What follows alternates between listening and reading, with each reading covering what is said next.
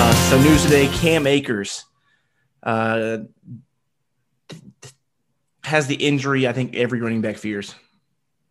I mean, every athlete fears. That's true. Every athlete. I mean, emphasis on running back because that's literally your job is run. Yeah, that's fair. Very fair point. Uh, so he tears his ACL today. News comes out. Uh, Mm, Byron mm, mm. MCL, Not ACL. Not MCL. PCL, The worst. Achilles. Yes. I thought ESPN app said it was the ACL No. Achilles. or his Achilles. Yeah. That's why I say the worst any athlete fears. Because I mean, oh yeah, no, that yeah, yeah, for sure. like nowadays, ACL, hell, you bounce back from that in like nine months. Yeah, as you see, Be better than ever. Be prepared. Um, so give your give us the snacks in depth insight of what you know what this impact does as far as Rams. Anybody who has Akers or who they should be targeting now, I guess, from the Rams in the backfield. So, A, my condolences to Cam Akers. T's Tough. And, T's and P's. Yeah, you know, that's tough, uh, especially Achilles, like we're saying, mainly because, so no, the real kicker right now is like athletes bouncing back from an Achilles. We haven't seen a lot of it. Like Kevin Durant right now is showing that it's possible, but basketball and football are different, are different sports. And a lot of the former at like former running backs, at least that have done it, uh, if you start to dig into it, are older. So hopefully Cam Akers makes an, uh, makes a comeback, but we'll see. Um, basically, now you're kind of left with who's left in the in the Rams backfield. Which, like, let's play a game, Steve. Who's left in the Rams backfield without looking at your phone? Uh, Henderson. Yeah, so Darrell Henderson. Um, after that, I'm assuming they just probably go to Cooper Kupp. Right, right, exactly. Him and Robert Woods are going to split Yeah. time out of the backfield. yeah. Uh, I didn't either, um, but uh, sure thing to do, especially if you're in like a dynasty league or something, is just to go to who's trending now uh, for Mhm. pickups, and they'll let you know. Um, but they so they have a running back uh, named Xavier Jones, who was third string. Uh, he's out of SMU. I think he's a second year player.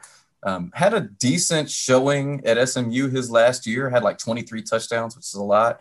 Um, but at the same time, he was like a super senior coming out of college. So you don't really know what you're getting with him. And past that, it's like Jake Funk and another like undrafted free agent. So not a lot going on past Henderson and and Jones.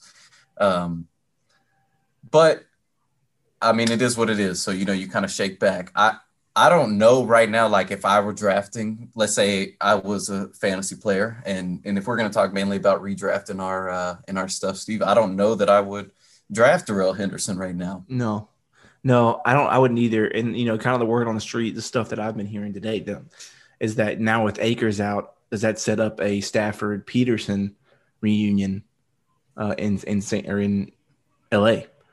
Um, Right. So I mean, I think there's too many questions right now to where I commit to, to drafting Darrell Henderson. Now, if I guess if they had made a move here, it, I mean, it'd probably be the closest. You, like I said last episode, we got three to four weeks. So I mean, let's kind of see what happens. I mean, if, if they're naming Henderson uh, two weeks after you know after training camp starts, I mean, maybe then I'll think about it. But I, I don't know. We kind of talked about it before, but uh Henderson and Akers were kind of splitting the the workload for the most part of last season. Uh, to where I mean, I guess they had good seasons, but it wasn't like this shouldn't be. I mean, this isn't a top five running back going down, right? In your opinion?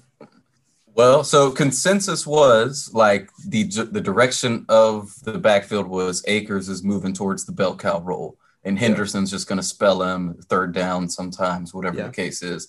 Um, I, for one, was not a a believer just yet. I, I needed to see it. However, the proof, like if you go back and look at kind of like their last games, and I think uh, the Rams playoff game, like Akers got a lot of work, so Yeah, you had good had reason to believe it. potential. Right, right. That You had year. yeah, you had reason to believe that this was going to be a big year for Akers, and Henderson was just going to play like a subsidiary role.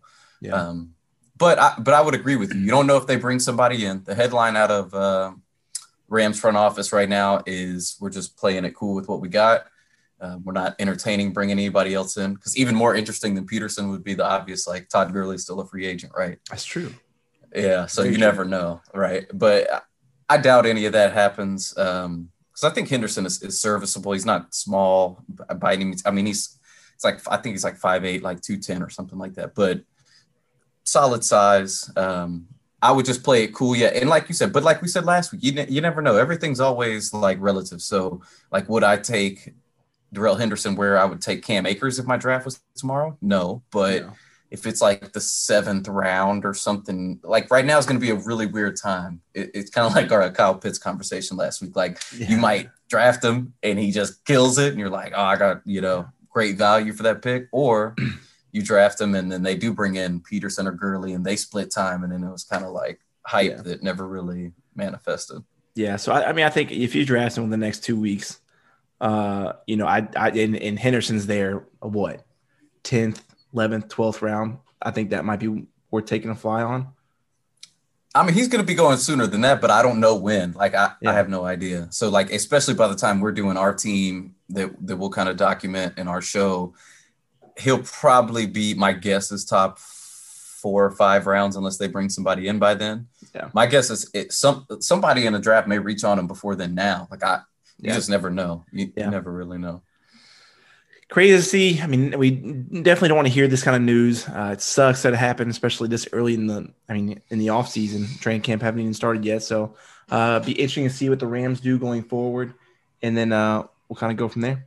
Yeah. So so it does happen, and that is like a couple quick caveats before we wrap this uh, emergency press conference up. Is like, a, it's tough right now. You get the best deals when you're drafting because you might get a steal because they haven't won a training camp yet or whatever.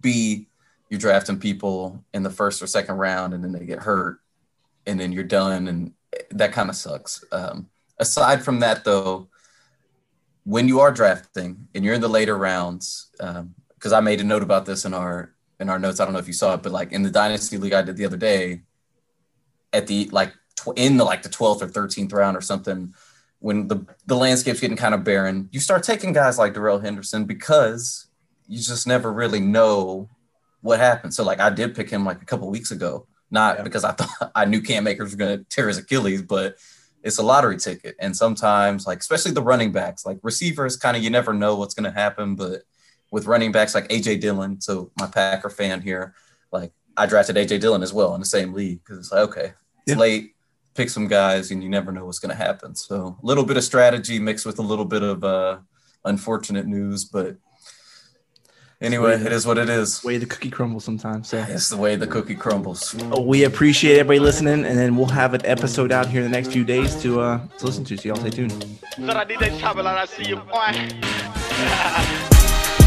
Gon' shake it for me, baby. Oh, oh, Gon' get a little crazy. Oh, Gon' throw a tantrum. Why? It's the Louisiana anthem.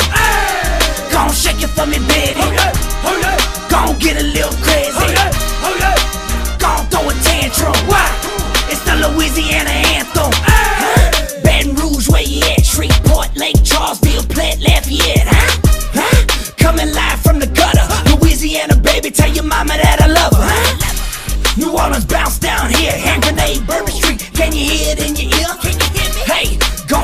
for me, baby. Monroe, Thibodaux, beignets, gumbo. Hey, what's up? What's up? Drew Brees, can you hear me? Shout out the Saints, where you at? Bossier City, LSU, baby, and we never gon' stop, never gon' flop, going straight to the top. But what's up? Gon' shake it for me,